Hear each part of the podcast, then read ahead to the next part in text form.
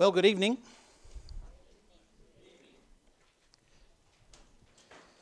I'd like to thank Pastor Davies for uh, inviting me to preach. It's such a blessing to come up here to uh, share the word with you all. And uh, so lovely and kind and make me feel so welcome, so thank you so much. Uh, it's the first time Pastor Davies, though, has been here when I've been here. So either he loves his holidays or he's very busy with positive action for Christ. But anyway, it's good to be here, and I'm sure Pastor Davies will let me know how I, how I did come Bible college on Tuesday. Well, before we get into uh, uh, the Word and read a few passages of Scripture, this is the third of my series, and I think it works out well because you've asked me three times. So, uh, third of my series of the title Ministering Saints. Ministering Saints. And the focus of Ministering Saints is looking at the early church and seeing the wonderful way that God has used many people in the lives of others and in the church, the early church.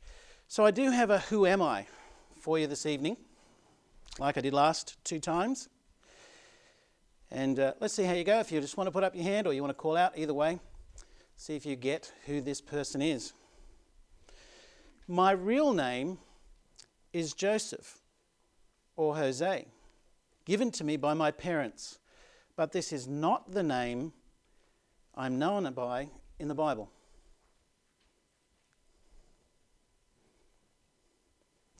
I am a Jew and a Levite at that.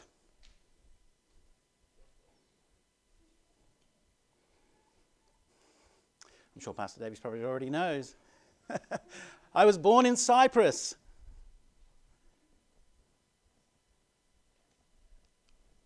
I gave the disciples money for land that I'd sold.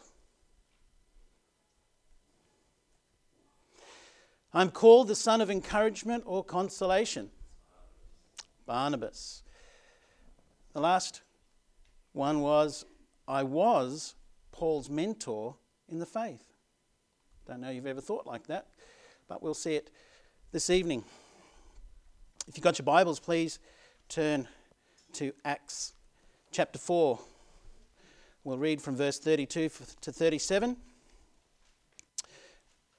And tonight, as you're looking up that passage, we're going to sort of go back to Acts chapter 2 and just do a real quick run through Acts chapter 2 to Acts chapter 4, and then finish up with Barnabas, looking at Barnabas at the end. But I thought it would be a good study, a good opportunity just to see the early life of the church and how Barnabas had a part to play in that. Acts chapter 4, verse 32. And the multitude of them that believed were of one heart and one soul. Neither said any of them that aught of the things which he possessed in his own was his own, but they had all things common.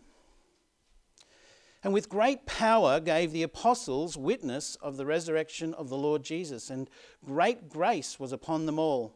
Neither was there any among them that lacked.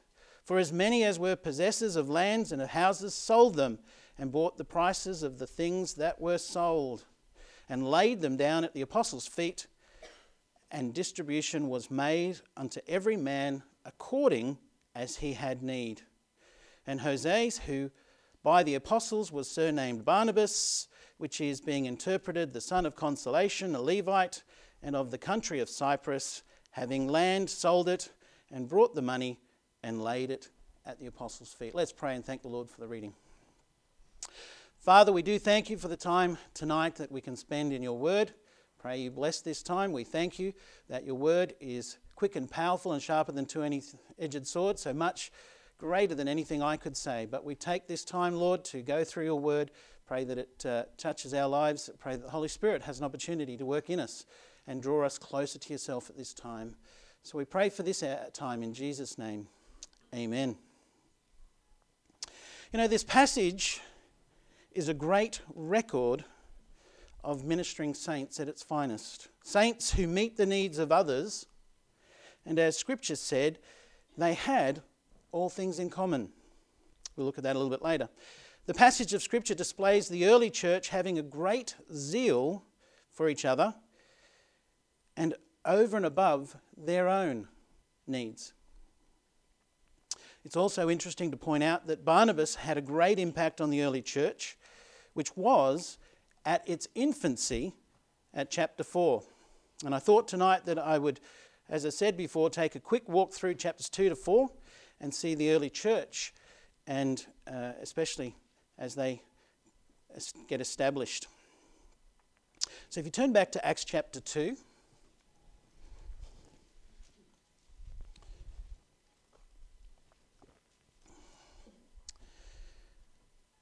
And I'll just give a little introduction to that before we read any further. The day of Pentecost is here, which is also the feast of Pentecost. This was to be 50 days after the first fruits, feast of first fruits.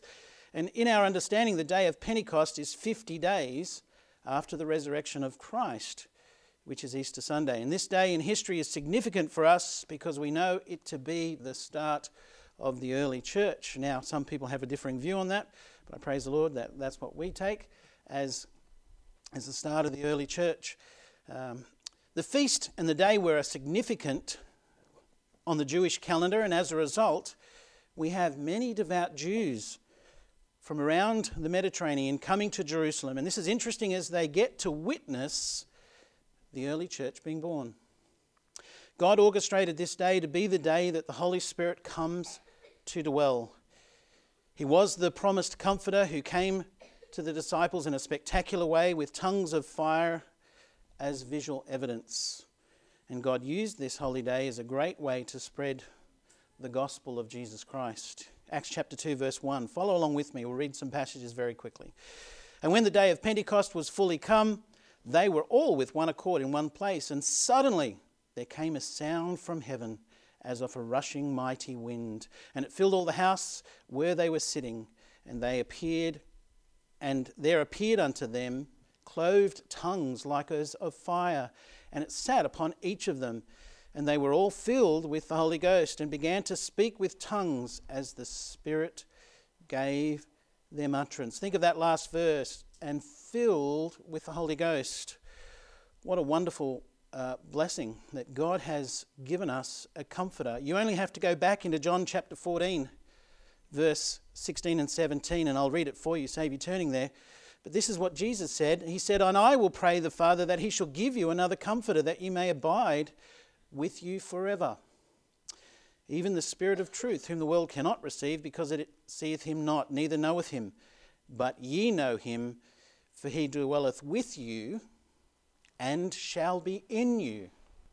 Those two phrases really important. I want you to see the words here. The Holy Spirit was currently with them, but was not dwelling in them yet. So you notice that phrase, but ye know him, for he dwelleth with you, present tense, but he shall, future tense, be in you. And Acts chapter 2, verse 4 is the very fulfillment of Jesus' prayer. God answered his own son's prayer in spectacular fashion. Verse 4 And they were filled, they were all filled with the Holy Ghost and began to speak with tongues as the Spirit gave them utterance. And there were dwelling at Jerusalem Jews, devout men out of every nation under heaven. And now when they sorry, now when this was noised abroad, the multitude came together and were confounded because that every man heard them speak in their own language. What a wonderful, extraordinary sight to see at that particular time. And the Holy Spirit has come in a very visible sign, very visible way. And now they have the power of the Holy Spirit, gives the disciples the ability to speak in another language. And the people around them can hear it in their own tongue.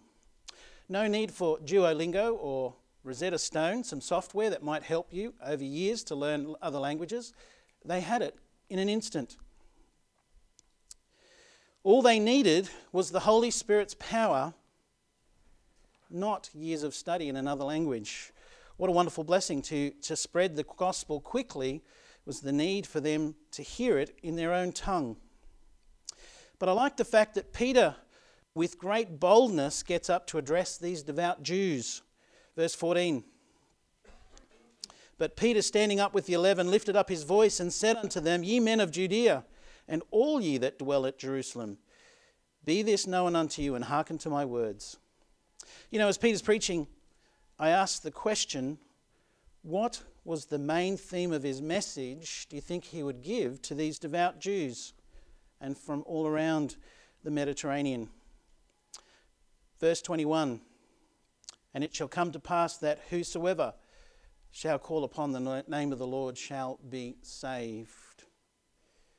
You know what the Jewish men needed to know more than anything else? They needed the gospel, first and foremost. And so don't we all. To have a walk with God, to have a walk with the Lord Jesus, we need the gospel. Doctrine's important. Having solid teaching is important. But you've got to start with the gospel. I also find it very interesting that at this point, Peter's not going to let them off either, lightly. He goes on to say in verse 32, and just note what he's talking about that this same Jesus, this Jesus hath God raised up, whereof we are all witnesses. Therefore, being by the right, therefore, being by the right hand of God exalted, and having received of the Father the promise of the Holy Ghost, he hath set forth this which ye now see and hear. For David is not ascended into heavens, but he saith himself, The Lord said at my Lord, Sit thou on my right hand until I make thy foes thy footstool. Therefore, let all the house of Israel know assuredly that God hath made that same Jesus, notice these words, whom ye crucified, both Lord and Christ. What a statement! Whom ye crucified. You nailed him to a cross.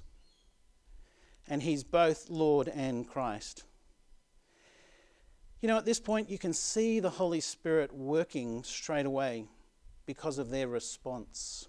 Amazing the work of the Holy Spirit when you can sit back and see Him work in the lives of people and how He can change and transform.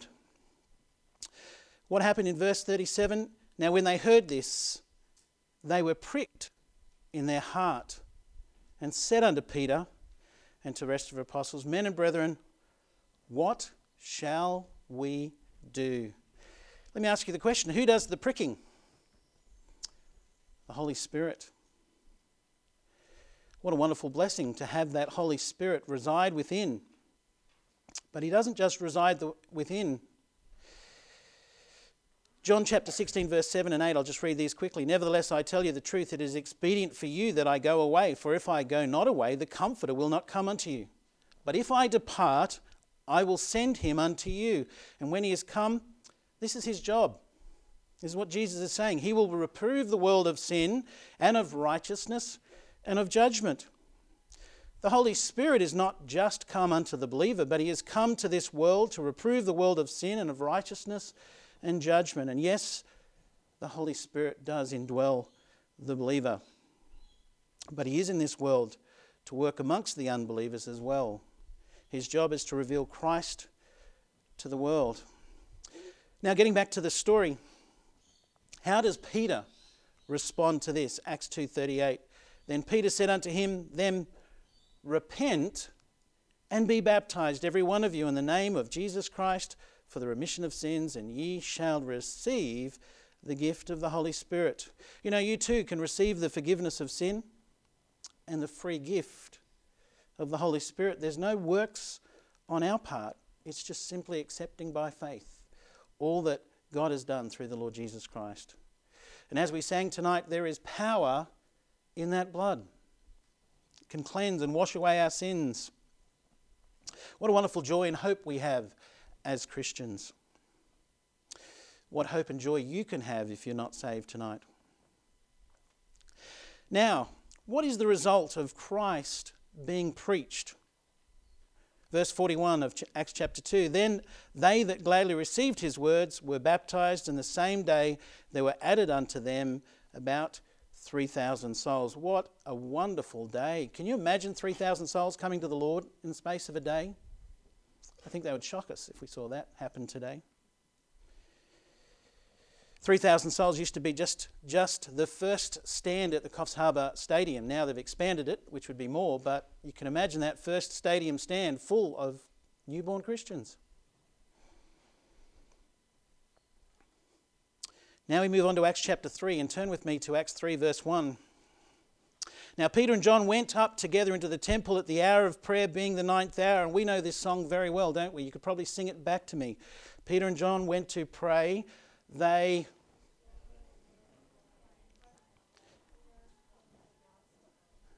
And it keeps going, and you know it well, I'm sure.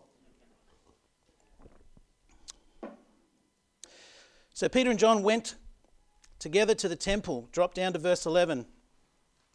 And as the lame man which was healed held Peter and John, all the people ran together unto them in the porch that is called Solomon's, greatly wondering. You know, Peter sees the people. What does he do? He seizes the opportunity to preach Christ with great boldness. Verse 12 And when Peter saw it, he answered unto the people, Ye men of Israel, why marvel ye at this? Or why look ye so earnestly on us, as though by our own power or holiness we have made this man to walk? The God of Abraham and of Isaac and of Jacob, the God of our fathers, have glorified his Son, Jesus. Listen to this phrase, whom ye delivered up and denied him the presence of Pilate when he was determined to let him go. You know, Peter, after accusing them of delivering Jesus to be killed of Pilate, gives them the very hope that they need. He gives them the way forward from them to turn from being sinful murderers to saved saints. What does he say in verse 19? Repent ye therefore and be converted, that your sins may be blotted out. That's a wonderful statement. I think we have a hymn that talks about our sins have been blotted out. What a wonderful thing to receive that blotting out of sin. The debt has been taken away from me. Somebody else has paid that debt, and my sins have been blotted out. I trust that you have that joy of knowing that tonight. You know, we mustn't take this for granted, though. For those that have repented and turned to Christ, we have our very dirty, filthy sins blotted out. And you know, this should be causing us to continually praise, not just when we got saved, but forevermore. Our sins have been blotted out. We should be continually praising the Lord. Well, let's jump into chapter 4. Now, the priests and the Sadducees were not very happy because the number of converts were growing. They felt threatened. From 120 disciples in Acts chapter 1, verse 15, to 3,000 in Acts chapter 2, verse 41. And now in Acts chapter 4, verse 4, we see the converts recorded to men only to about 5,000. Let's read verse 1. And as they spake unto the people, the priests and the captain of the temple and the Sadducees came upon them, being grieved that they had taught the people and preached through Jesus the resurrection from the dead. And they laid hands on them and put them in hold until the next day, for it was now eventide. Howbeit, what's the result? Many of them which heard the word believed, and the number of men were about 5,000. What growth the early church had in such a short space of time! More than 5,000 souls were added to the kingdom and now being indwelt by the Holy Spirit. You know, we know that Peter and John were told of the chief priests to stop preaching and teaching. The chief priest really feared that this group of Christians were going to grow and threaten their religious practice. But no one is the match for the power of God through the work of the Holy Ghost. Peter gets bold to preach the gospel again in verse 18 of chapter 4. And they called them that being the Sadducees and Pharisees, and commanded them not to speak at all nor teach in the name of Jesus. But Peter and John answered and said unto him, Whether it be right in the sight of God to hearken unto you more than unto God, judge ye. For we cannot but speak the things which we have seen and heard. Let me ask you tonight is that the same for us?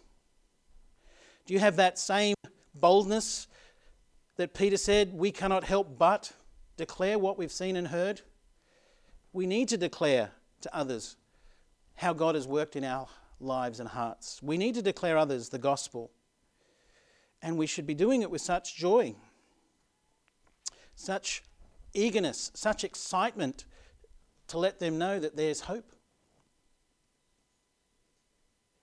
The early church was instructed not to speak or teach in the name of Christ. And this was the start of threatenings of punishment and persecutions. So, what did they do? They prayed. They prayed to their God. The power of prayer is greater than I think sometimes we fully realize. As someone used to say, prayer moves the hand of him who moves the world. Verse 23 And being let go, they went to their own company and reported all the chief priests and elders had said unto them. And when they heard that, they lifted up their voice to God with one accord and said, Lord, thou art God, which made heaven and earth, and the sea and all that is in them.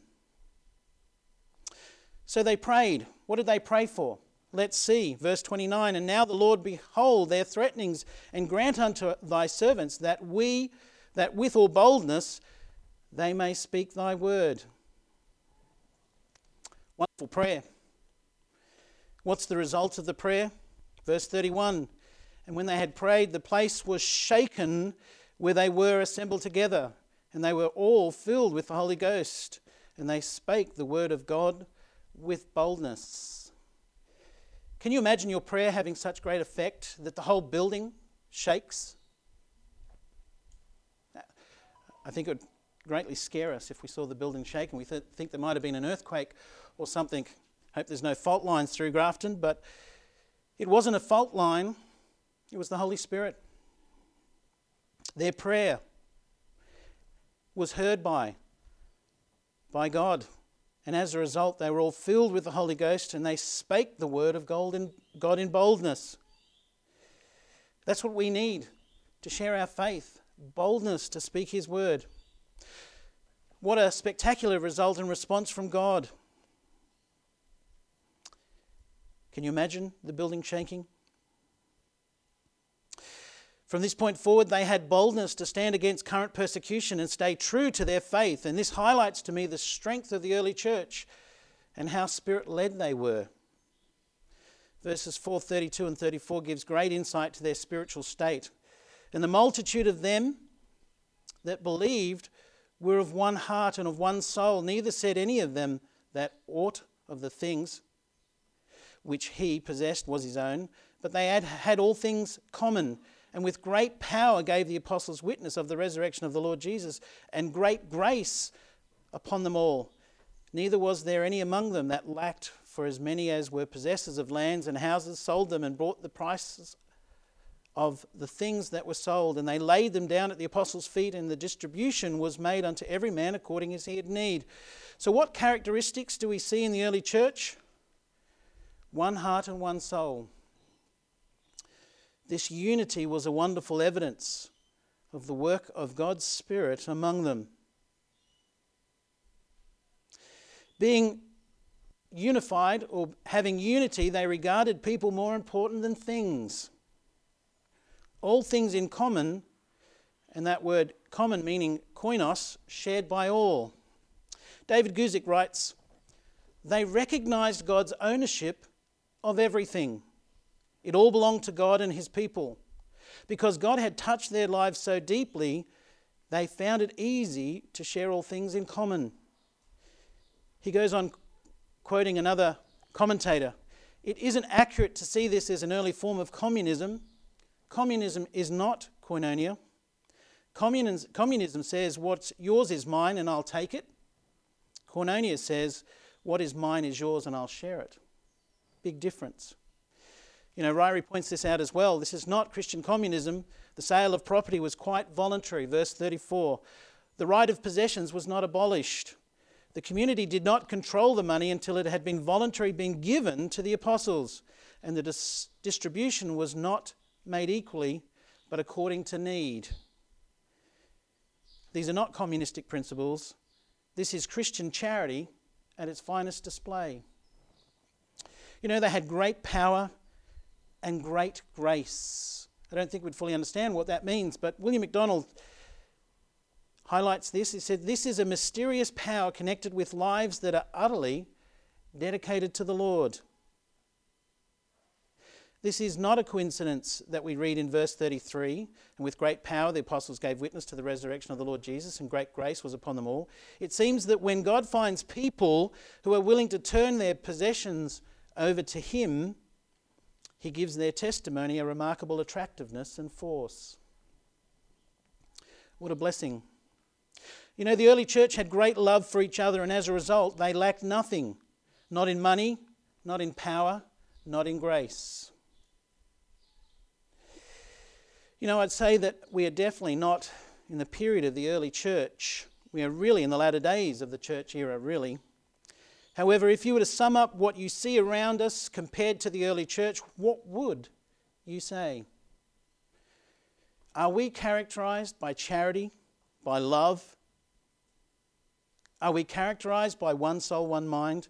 Are we unified as a body of believers and happy to share all things in common? I really love this from F.B. Marsh, who looks at this verse. And this is what he said about his era, based on these verses, keeping in mind that he was 100 years ago. This is how he observed the local church at his time. He says, One has said, in contrasting the early church with the Christianity of today, it is not a solemn thought that if the evangelist Luke were descending describing, sorry, modern instead of primitive Christianity, he would have to vary the phraseology of Acts chapter 4, verses 32 to 35, somewhat as follows.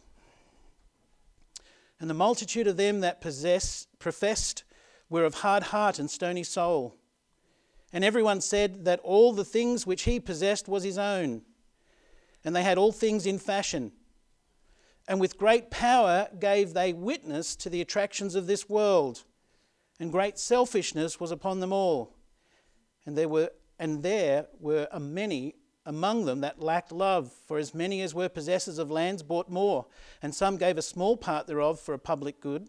So their names were heralded in the newspapers, and distribution of praise was made to everyone according as he desired. That was a hundred years ago, he said that.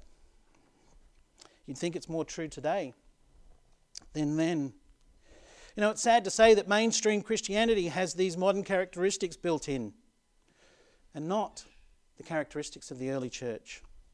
And this brings me to the main character tonight, Barnabas. It'll be very quick. So, verse 36 of Acts chapter 4 And Joses, who by the apostles was surnamed Barnabas, which is, being interpreted, the son of consolation, a Levite, and of the country of Cyprus, having laid land, sold it, and bought the money and laid it at the apostles' feet. Now think about it for a minute. Levites could not own land in Israel. However, Cyprus, probably another matter. He had land, and as the need arrived, sold it to meet the needs of his fellow brothers and sisters in Christ. He had no question about laying it at the apostles' feet for their distribution to the needy.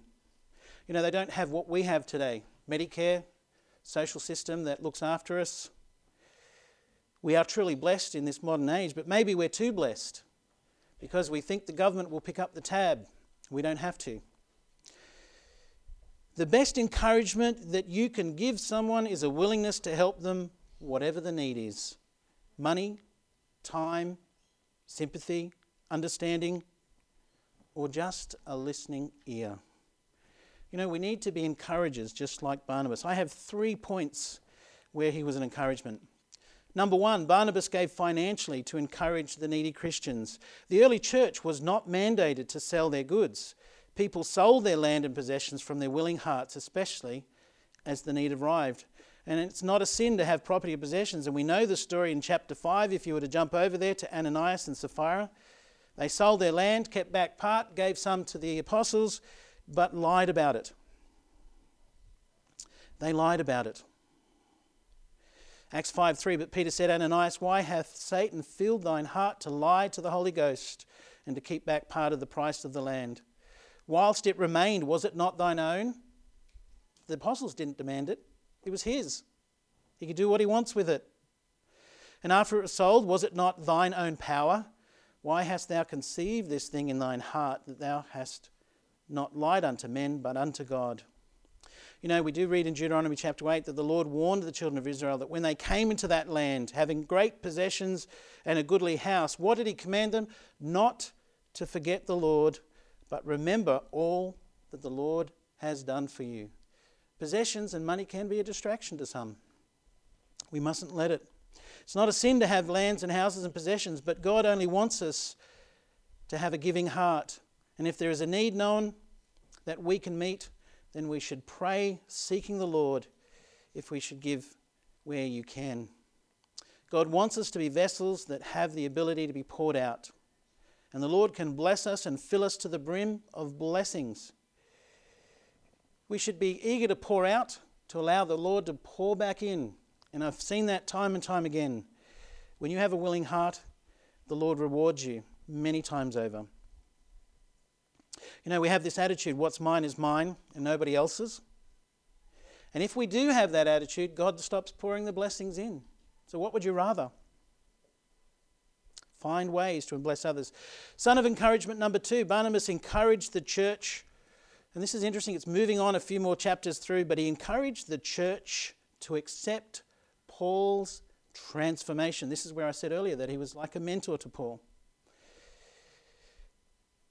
He encouraged the church to accept Paul's transformation from persecutor to preacher. God used Barnabas to introduce Paul to the disciples of Jerusalem. Barnabas, in a sense, became his character witness. If you jump to chapter 9, verse 26, you'll see this really quickly. 926 And when Saul was come to Jerusalem, he essayed or attempted to join himself to the disciples. But they were all afraid of him and believed not that he was a disciple. But Barnabas took him and brought him to the apostles and declared unto them how he had been the, Lord in the way. Sorry, had seen the Lord in the way, and that he had spoken to him, and now, and how he had preached boldly at Damascus in the name of Jesus. And he was with them, coming in and going out at Jerusalem. You know, Barnabas saw the need to be a friend and I'm sure this would have been a great encouragement to Paul. Paul could not get access to the disciples, which is understandable because the question would have been asked Does a leopard change his spots? Has Paul really become a disciple, or is he just putting on an act to further persecute the church? Barnabas went on to be Paul's mentor and friend, his missionary companion and worker in the faith. You know, the church needs more Barnabases people that will encourage one another to go on for the Lord. Be a mentor to them and help disciple them in the Lord. Are you a Christian brother or sister that can encourage a younger Christian or someone new in the faith? Do you see the need to lift up and encourage rather than pull down and often be quick to be judgmental? Number three, Barnabas supported his fellow Christians even when others didn't. Just as Barnabas saw the good in Paul, he also saw the good in John Mark. Barnabas worked with Paul in the ministry at Antioch and accompanied him in his first missionary journey. And in the first missionary journey, they also took along a man named John Mark, often called or said, often said John called Mark or John whose surname is Mark. We come across John Mark in Acts chapter 12, verse 12, in his mother's house, praying at the time that Jesus was, sorry, uh, Peter was released from prison. So 12, verse 12, and when he, Peter, had considered this, he came to the house of Mary, the mother of John, whose surname was Mark, where many were gathered together praying. You know, John Mark is also given the title in the church history as John the Evangelist.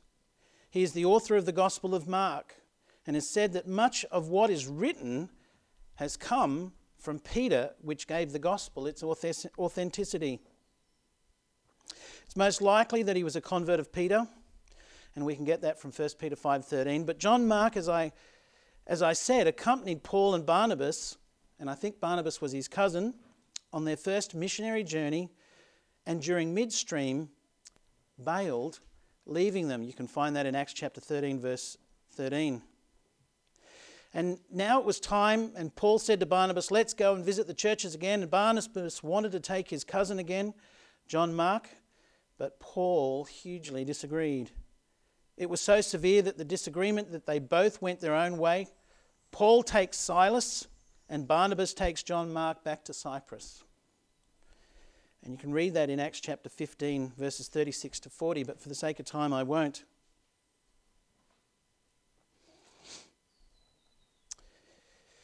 The thing that impressed me is that Barnabas didn't give up on someone. Paul refused to take him because he most likely thinks that John Mark will do a runner again and leave him.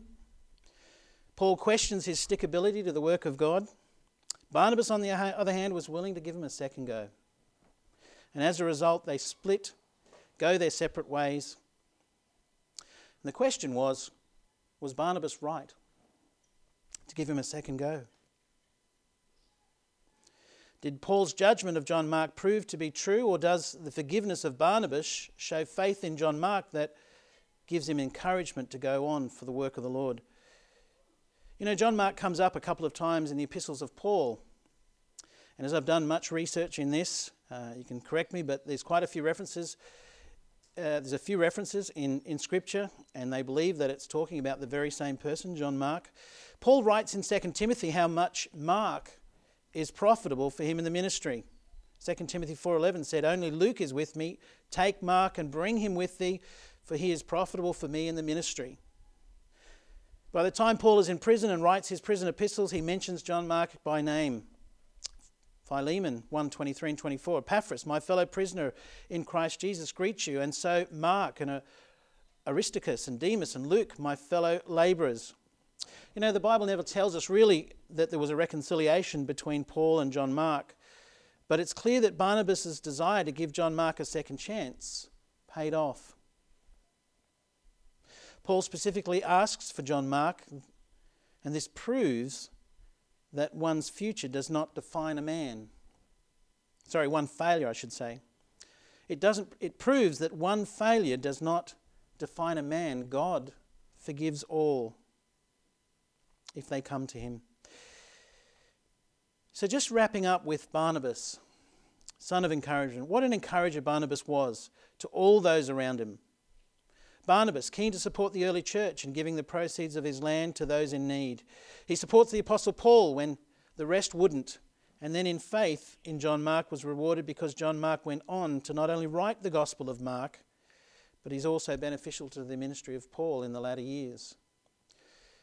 What a blessing. You know, we all can be a Barnabas. We all can be ministering saints one to another. And I thank the Lord for our local churches, which allow us to serve and minister together in sweet fellowship.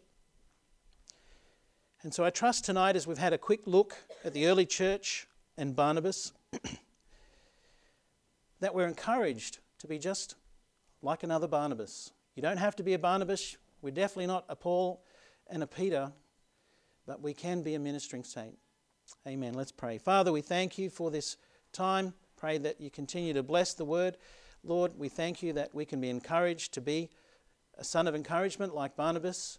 Lord, there is such a need out there for people to know the gospel. And Lord, they should see it in us and through us. And we should be keen to help and to lend a hand. Help us to be what you want us to be. We thank you for this night. Thank you for the opportunity that we've had in your word. Pray again that continues to bless us through the week. In Jesus' name, amen.